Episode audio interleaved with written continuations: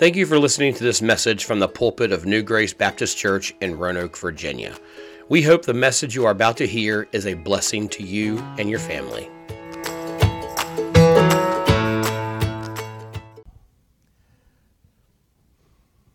In Acts chapter 9, we, we see the conversion of probably the greatest New Testament believer uh, recorded in Scripture. Certainly, the greatest church leader in the history of the Bible. Uh, this, this person, of course, it is the Apostle Paul. He's Saul here. He will become the Apostle Paul. But he was used by God to write almost half uh, of the New Testament. Uh, he was used by God to start churches uh, all across the known world. And in the books of the Bible we have from the Apostle Paul, we have some of the greatest theology, the greatest teachings of God uh, in the New Testament. But before we see his conversion, before we see him saved by grace and becoming the Apostle Paul, we see the Spirit of God moving in his heart and moving in his life. And this, this moving of the Spirit of God completely transforms him. He goes from being the biggest persecutor of the church a man who prided himself on hunting down believers. And of course, he had persecuted them in Jerusalem, but as they spread outward from Jerusalem and the gospel continued to spread, he goes out as well trying to head off the spread of the gospel to arrest and, and throw into jail or maybe even have stoned to death like he did Stephen, believers to try to stop the spread of the gospel. He is a huge persecutor of the church. And he goes from being the church's biggest opponent to being the greatest champion of the church. And this, this story uh, of his conversion, it shows us some characteristics of a life that is transformed by God. See, Saul, he, he starts out, we, we meet him in Scripture, and he is a, a Pharisee. He is an enemy of Christ, he is an enemy of the church. Now, the Pharisees were a very religious uh, organization. Now, they, they were very legalistic in the things they said, the things they did, the things they taught. They uh, had come up with hundreds and hundreds of extra biblical rules that you had to follow to prove your worthiness and to prove your righteousness before God, but mainly to prove your righteousness before men. And Paul was an incredible Pharisee. He was very religious. Now, the Pharisees, they, they focused on rules instead of focusing on a relationship with God. And in Philippians 3, this is what Paul says about himself before his salvation. He says, I was circumcised the eighth day of the stock of Israel, of the tribe of Benjamin, a Hebrew of Hebrews, as concerning the law, a Pharisee concerning zeal, persecuting the church, and concerning righteousness which is in the law, blameless. Now he puts a, a big caveat there. He says, righteousness which is in the law, I was blameless. Now he knows he, he wasn't righteous. He wasn't blameless at all. But according to the laws and the rules of the Pharisees, on the outside of the, his life looking in, he looked like a very religious, a very righteous man. Now, he prided himself in following rules. He prided himself on appearing blameless. He was very self righteous. He was a, and as a, as a Pharisee, he dedicated himself to stopping the spread of the gospel, to stopping the church. Look what he says again about himself in Galatians chapter 1. He says, For I have heard, you have heard of my former life in Judaism, how I persecuted the church of God beyond measure and tried to destroy it, and progressed in Judaism above many of my equals in my own heritage, being more exceedingly zealous of the traditions of my father. So Paul even later on in his life, after he's the apostle Paul and after he's, he's really come to a great relationship with God, he says, look, my former life, I dedicated myself to destroying Christ, to destroying the church, and I was better at it than anybody else. I was the greatest persecutor of the church that they had ever seen. So, what changed in Saul's life to transform him from this proud, arrogant, self righteous persecutor of the church to a, a humble, forgiving champion of the church of God? Well, the thing that transformed him is the, the only thing that can transform anyone, that's faith. You know, faith in the death, burial, and resurrection of Jesus Christ as our Savior and Lord. See, true faith changes you. It changes how you act. It changes how you live. It changes how you treat people. It changes how you serve others. See, faith brings transformation on the inside that is seen on the outside, where religion changes the outside to hide how wicked the inside is. We can see Jesus when he talked to the Pharisees. He told the Pharisees, he says, Look, on the outside you look good. You fast, you pray, you tithe, you look good, you act good, you look like people think a true righteous person should look, but inside you're filthy inside your, your dead men's bones. See, they focused on changing the outside, leaving the inside alone. True faith, true relationship with Jesus Christ, it changes your inside that eventually is seen on the outside. Tran- faith brings transformation that changes how you look on and changes your transformation on the outside in your word and deed. And see, Saul is proof that people can change, that people can be transformed. But only one thing can do it.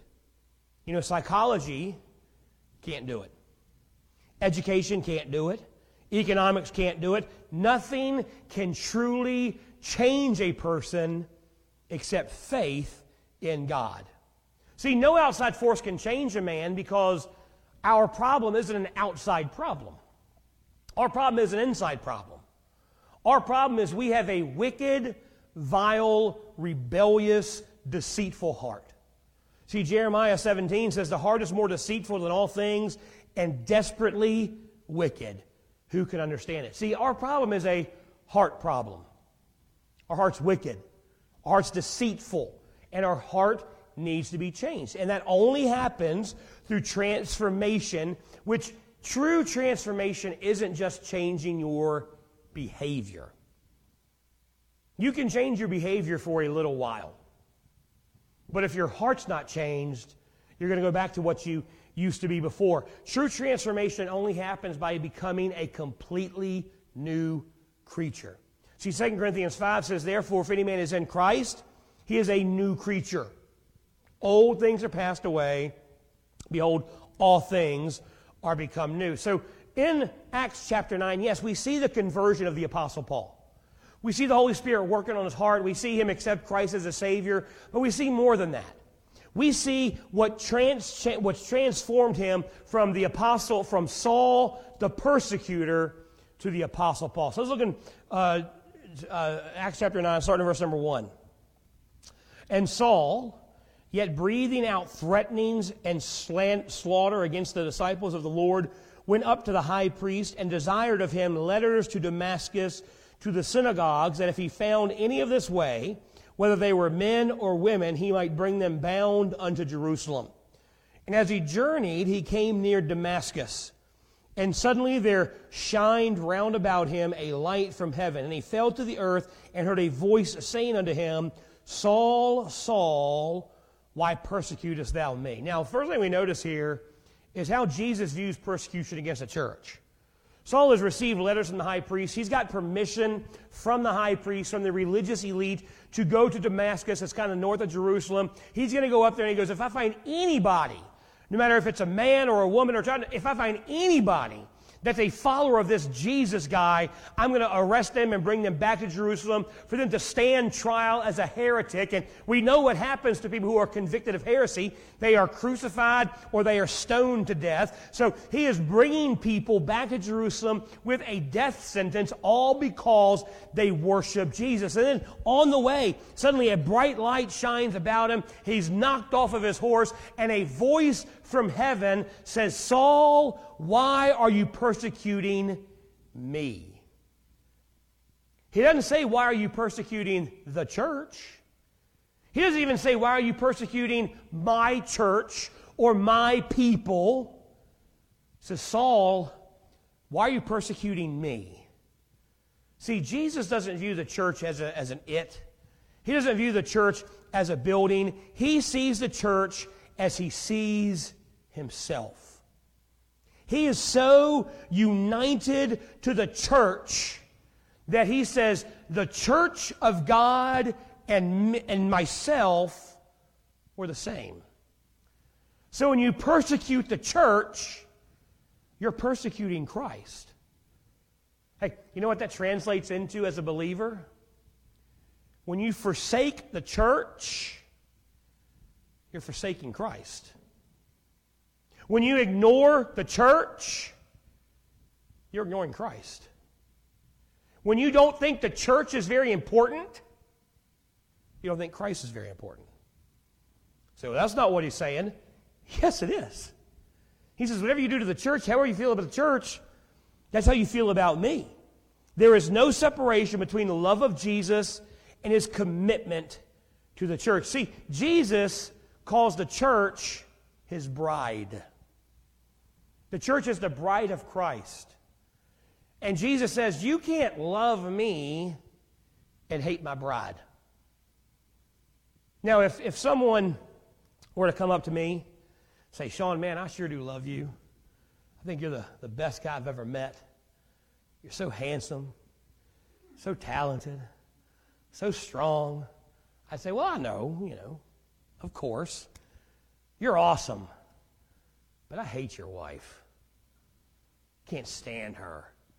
Starts bad, mouthing her and calling her names and saying, you know what I would say? Well, I understand, man. I mean, she no, I wouldn't. Like, you, you, you can't be my friend and love me and hate my wife.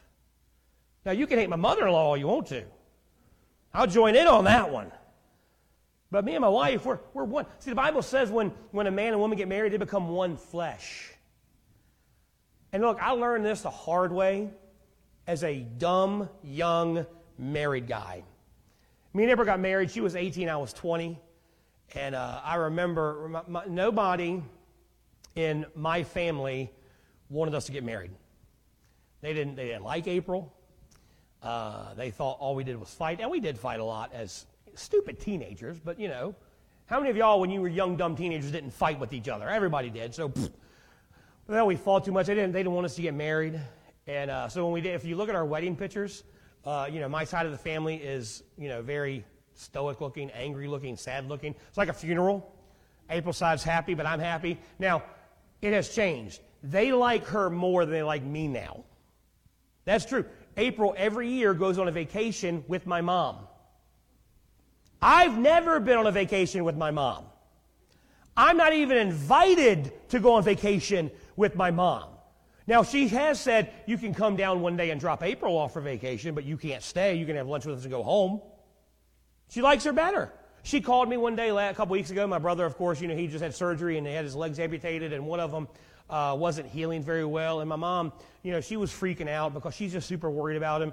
And she calls me uh, early in the morning, like 6.30 in the morning. I was already up, but she calls me and I'm talking to her. And she's like, I just need someone to calm me down. And I, I tried my best. And finally she goes, you stink at this. Give me April. And so April was able to calm her down. So, but when we first got married, they didn't like her. And I remember we, we'd been married probably about two months. And my mom called me and said, Hey, uh, we're all going to go bowling together as a family. And I'm like, oh, great, where we go? We're going to go meet at the bowling alley, you know, Friday, 6 o'clock. I don't know the exact details. She goes, my whole family's going to be there. Don't bring April. Because she didn't consider her family yet. Now, as a loving, kind husband. I said, No, If you don't accept my wife, you don't accept me. No, as a, as a young idiot, I said, okay. So I went and I told April, I said, they don't want you there. We had one of the biggest fights of our entire life, and I'm surprised we made it through that. But now I've learned no, no, no. If you don't want my wife, you don't get me. You can't love me and hate her. You can't be kind to me and mistreat her because you're doing that. And that's what Jesus says. Jesus says, You can't love me and hate my bride. You can't love me and be mean to my bride. You can't love me and reject my bride. You either accept my bride, the church, or you don't accept anything. So we can't love Jesus and avoid spending time with his church. We can't love Jesus and avoid worshiping with his church. Look, there are too many believers who say they love Jesus, but they don't spend any time with his bride. They avoid his bride. And look, today it's real easy because you can say, well, you know, well, we don't need to we don't need to go to church to worship anymore because we have, you know, so many resources online.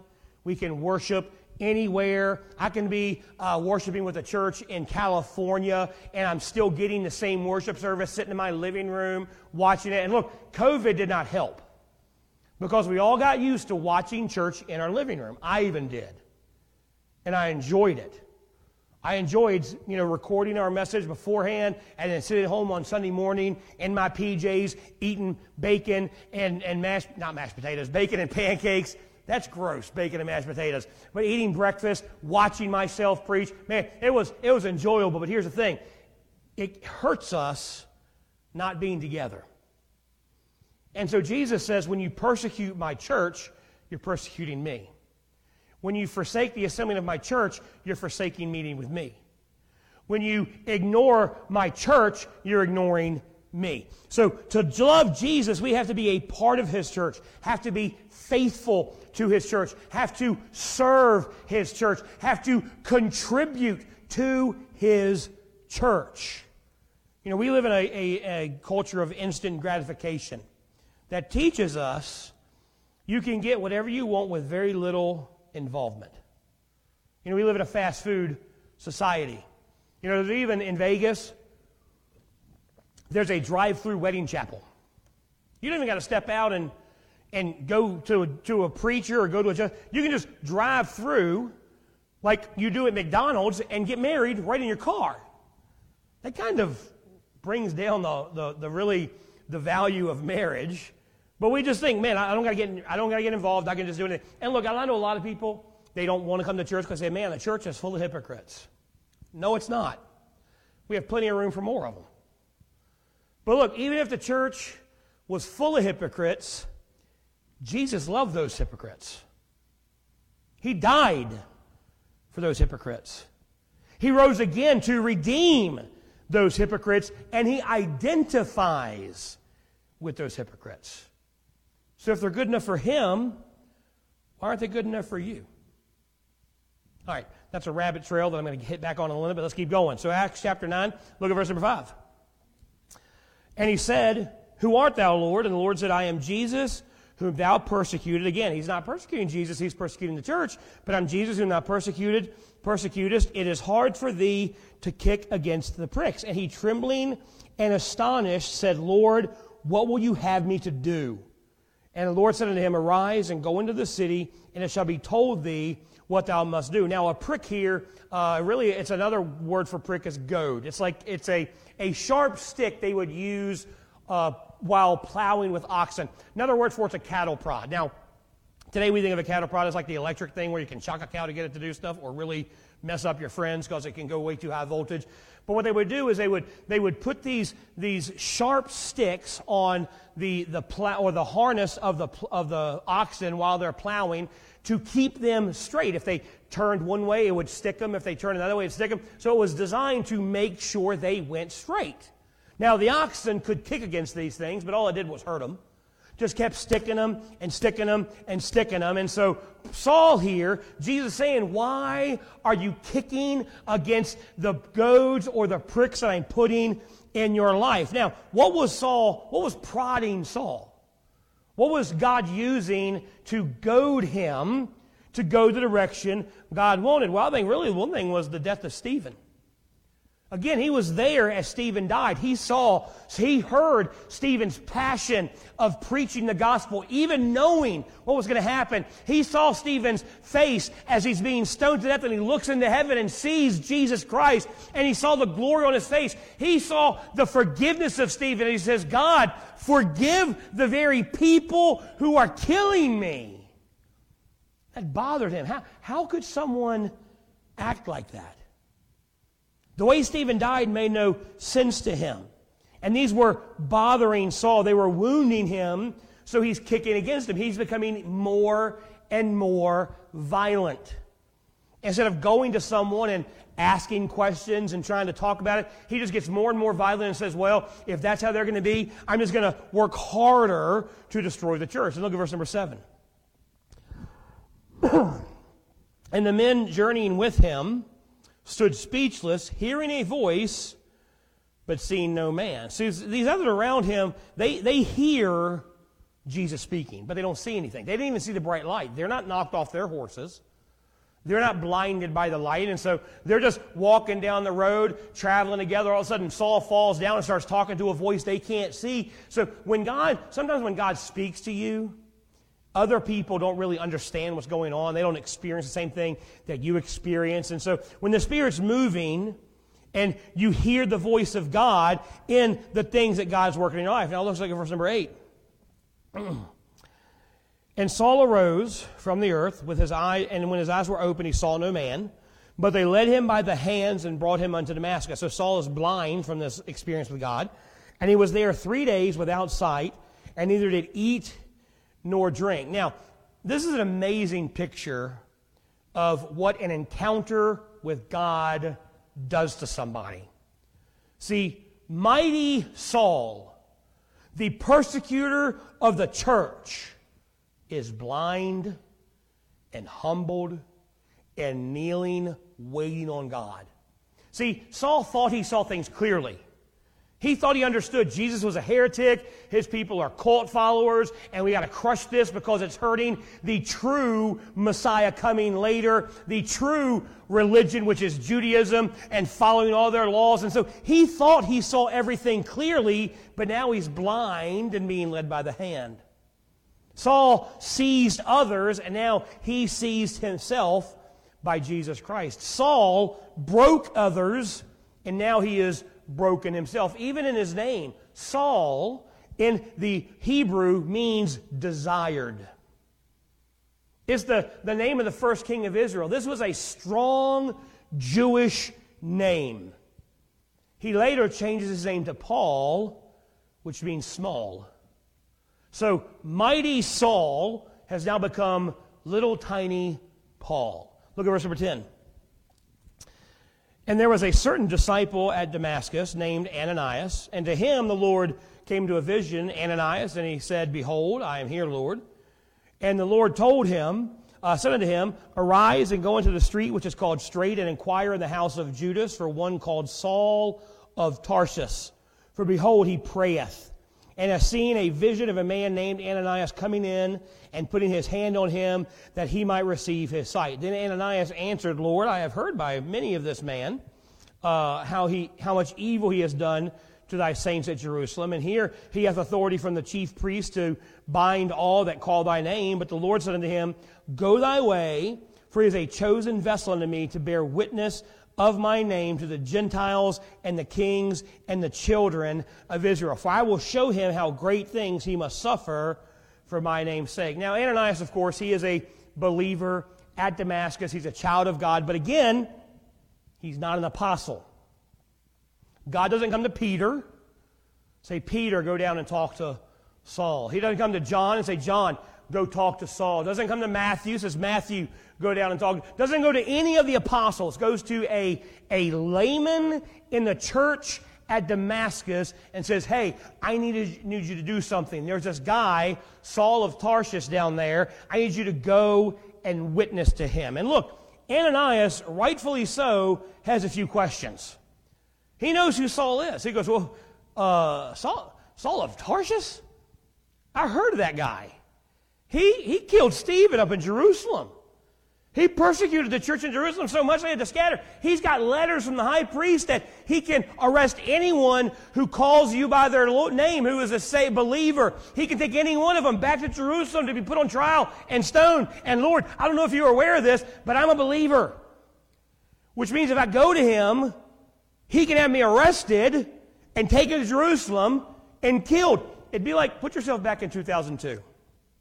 God comes to you and says, Hey, there's this guy. He just got into America. He works out at 7 Eleven. His name is Osama bin Laden. I want you to go witness to him and invite him to church and let him live with you. How many of y'all would be like, I'm sorry, what? Are you sure? Lord, I'm gonna, I'm gonna, I'm gonna take a little nap. Maybe I ate something I shouldn't have last night and make sure you're talking to me because I don't think I got what you said right. And that's what Ananias is saying. He goes, Lord, this guy's dangerous. This guy's evil.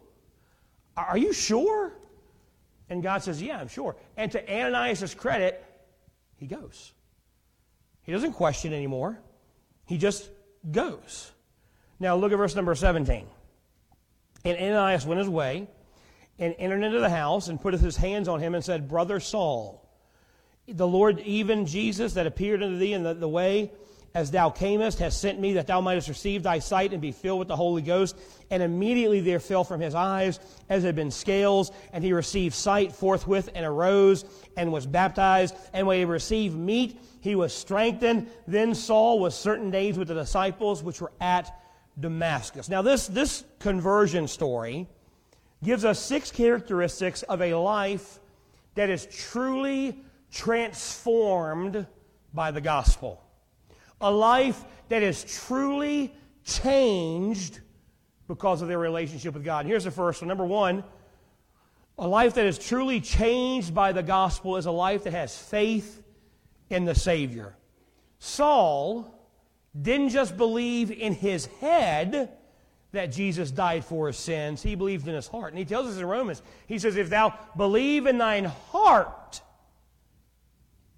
that God has raised him to death. Thou confess with thy mouth and believe in thine heart that God has raised him to death, thou shalt be saved. So Saul, he didn't just, you know, think, well, maybe Jesus did rise from the grave. Maybe Jesus did die for my sins. He truly believed it in his heart. He had faith in Jesus as the true Messiah, as the creator of everything and the true Lamb of God. He believed by faith that Jesus came to earth as God in the flesh, lived a perfect, sinless life, died on the cross a death he did not have to die, and when he died, he absorbed the wrath of God for my sin and your sin and Saul's sin, and then he rose again to prove he was God and to redeem us with God the Father. He believed that by faith. Now, a lot of people believe that Paul, uh, or Saul right here, but Paul wrote the book of Hebrews, and Hebrews gives us an incredible definition of faith. Now, faith is the substance of things hoped for, the evidence of things not seen. Faith is believing with your heart that Jesus lived a perfect life you could have never lived, died a death you should have died to pay a debt you owed that you never could have paid, and rose again to save you and redeem you to God the Father. Now, there's no concrete way to prove it, but the hope of salvation is the greatest hope that we have. Paul also said in Hebrews, without faith, it's impossible to please God. And pleasing God through faith, of course, it's faith for salvation, but then it's faith in God that leads to transformation. And it only comes through faith in the risen Savior. Second thing we notice, Connor, you want to go to the second point I got there, buddy? Connor?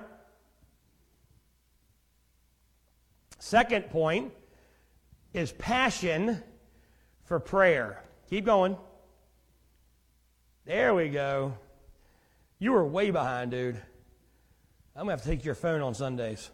Passion for prayer. Look, look at what Paul is doing when Ananias is told to go see him. Look at verse number 11. It says, Arise and go to the street which is called Straight, inquire of the house of Judas for one called Saul of Tarsus. For behold, he what? He prayeth. Go find Saul. He's going to be praying. For three days, Paul had been praying to God. For three days, while blind, he prayed. And look, he, he was very good at prayer praying before, but his prayers have changed. Before, his prayers were the self righteous prayers of a Pharisee. Look at how Jesus said Pharisees prayed in Luke chapter 11. Luke, I mean, Luke chapter 18. He says, The Pharisee stood and prayed these things about himself God, I thank you that I'm not like other men, extortioners, unjust, adulterers, or even like this tax collector. I fast twice a week and tithe of all that I earn. That is a very self righteous prayer. That is, God, you are so lucky to have me on your team. I don't know what you'd do if you didn't have me. Lord, I'm the greatest thing that ever happened to you. You are so good that you are so lucky that I am so good. I'm not like these other wicked people. That is how Paul used to pray. Very self righteous, very publicly, so that people saw him and thought highly of him. Now, he's not praying that prayer. He's praying the prayer of a broken man. He is humble before God. He is confessing his sin. He is admitting his unworthiness and pleading for forgiveness that only God can give. Now, here's what that tells us. For the believer, prayer is vital to true transformation. Your prayer life with God is just as important to your spiritual life as breathing is to your physical life. How many of y'all think you can go one day without breathing? Okay, how many can go five minutes without breathing? No. You're going to die. We need oxygen to survive. We need prayer to survive and to grow in our spiritual walk. That's why we've been doing the year of prayer. We've given you every everything we can possibly. I've done everything I can to try to get you to pray. Besides, come to your house, hold a gun to your head, and say, "You better start praying, buddy." And I'm not going to do that because I just don't have time. I'm too busy trying to make myself pray. But we prayer is vital. You will never be truly transformed by God unless you are praying to God every single day. Bible says morning, noon, and night. Paul said pray without ceasing. Just always be in a constant attitude of prayer. We will not be transformed until we live a life dedicated to prayer, until prayer becomes natural to us. Third thing we notice about what transformed Paul was he was faithful in service. Faithfulness in service. Look back at verse number six. And he said, Who art thou, Lord? Uh, and I am Jesus, and now persecuted, verse 6. And trembling and astonished, he said, Lord, what will you have me to do? What will you have me to do? Now, look, that's a strange question to ask when you've just been blinded by some huge light, knocked off your horse, and a voice out of nowhere starts talking to you. My first question wouldn't be, Lord, what would you have me to do? My first question would be, oh my God, what's happening? Someone get me to a mental hospital, I'm having a breakdown, I don't know what's going on. Some, something's weird. But Saul, he's knocked off his horse, he's blind, he's hearing God. He goes, God, what do you want me to do? His first response was to ask God, How can I serve you? Being transformed by the gospel, it brings an eagerness to serve God, to build his kingdom. Look, after Saul is saved, he immediately starts preaching the gospel. Look at verse number 20. It says, And straightway he preached Christ in the synagogues that he is the Son of God. Look, he's so eager to serve. He's a, he, it's, it's a pleasure for him to serve God. He is going to the, look, he's not like he's preaching the gospel in a church. He's going to the very places that he used to go and bash Jesus and rail against the church. He's going to the synagogue and saying, hey, I was wrong. Let me tell you who Jesus really is. He was eager to serve God. And if you don't want to, if you don't have a desire to serve God, then you're not being transformed by your relationship with God. Fourth thing we notice that transformed Paul was number four, he had a filling of the Spirit. A filling of the Spirit. Now, Saul received the Holy Spirit of God at salvation, like everyone else does at salvation. But he needed to be filled with the Spirit like all of us need to be filled with the Spirit. So, what's the difference? Receiving the Spirit at salvation means that the Holy Spirit of God moves into your heart and He indwells you and He lives inside of you. But here's the thing the Holy Spirit moves in, but He's competing with your old heart, your old nature. He's competing with your selfish desires, your interest, what you want to do. Being filled with the Spirit means that the Spirit's not just indwelling you, but the Spirit is leading you. The Spirit is controlling you. It means that the Holy Spirit is the boss.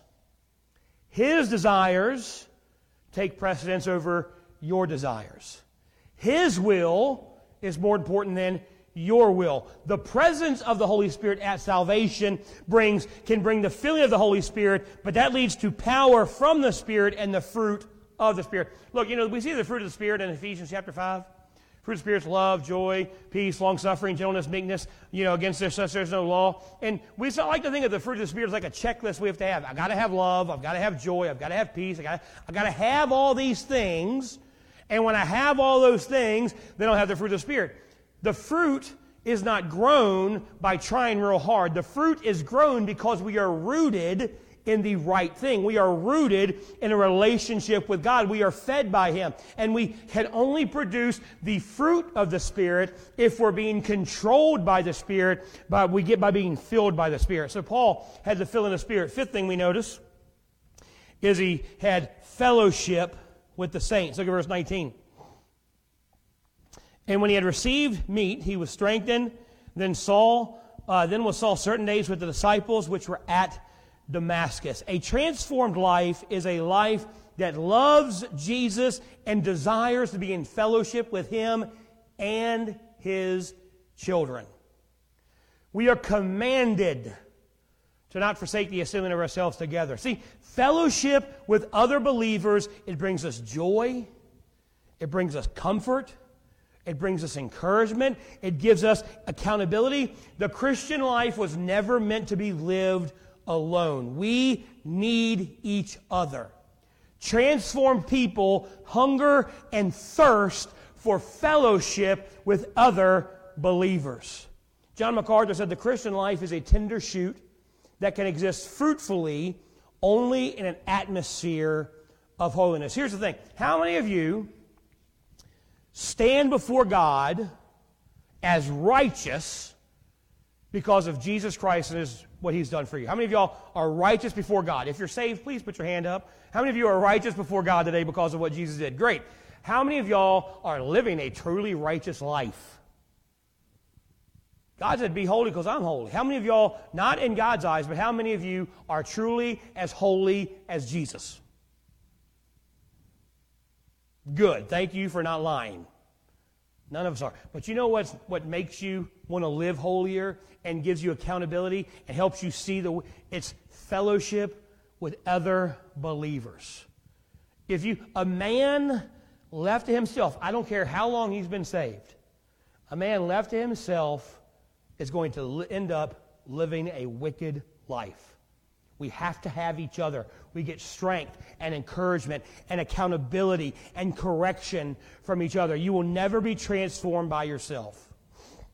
Sixth thing we notice, and last thing we notice here a transformed life not only has fellowship, desires fellowship with saints, but a transformed life has a zeal for sharing. Look at verse 20. And straightway he reached Christ in synagogues that he is the Son of God. But all that heard him were amazed and said, Is this not him that destroyed them which called on his name in Jerusalem and came hither for that intent that he might bring them bound to the chief priest. Saul didn't go away to Bible college.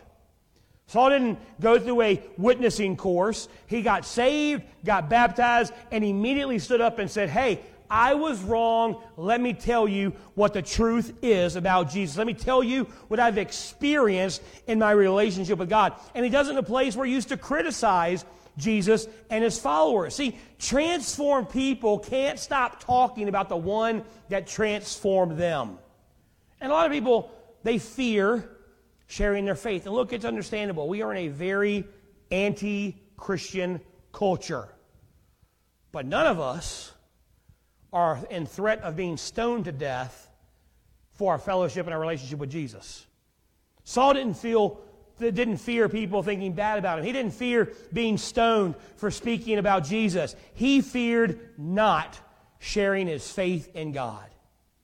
He feared not sharing the truth of salvation with everybody he could. So, what do we fear? People laughing at us? People avoiding you because you're trying to show the truth to them?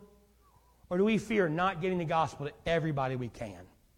See, in the story of Saul's conversion, we see a lot of great truths. Look, we see Ananias led by the Spirit of God and willing to obey even in a dangerous situation, even when it didn't make sense. We see Saul humbling himself before God for salvation. But more than that, we see a change that the gospel brings into a life of someone who has surrendered to him. Saul is transformed. He is changed from an arrogant, self righteous enemy of God to a humble, eager servant of God. If Saul can be transformed by God, so can we. So if you're here and you're still struggling being changed, maybe we're putting faith in the wrong things. Maybe if, if, your faith, if your faith is in Jesus alone, but you're still struggling with. Here's the thing I never am bothered by believers who struggle with sin. Because guess what? We all do. I'm bothered by those who claim to be believers and they don't care that they have sin. It doesn't bother them at all. They can live their life how they want to live, and I'm saved by grace and my sins are forgiven so I can do what I want to do.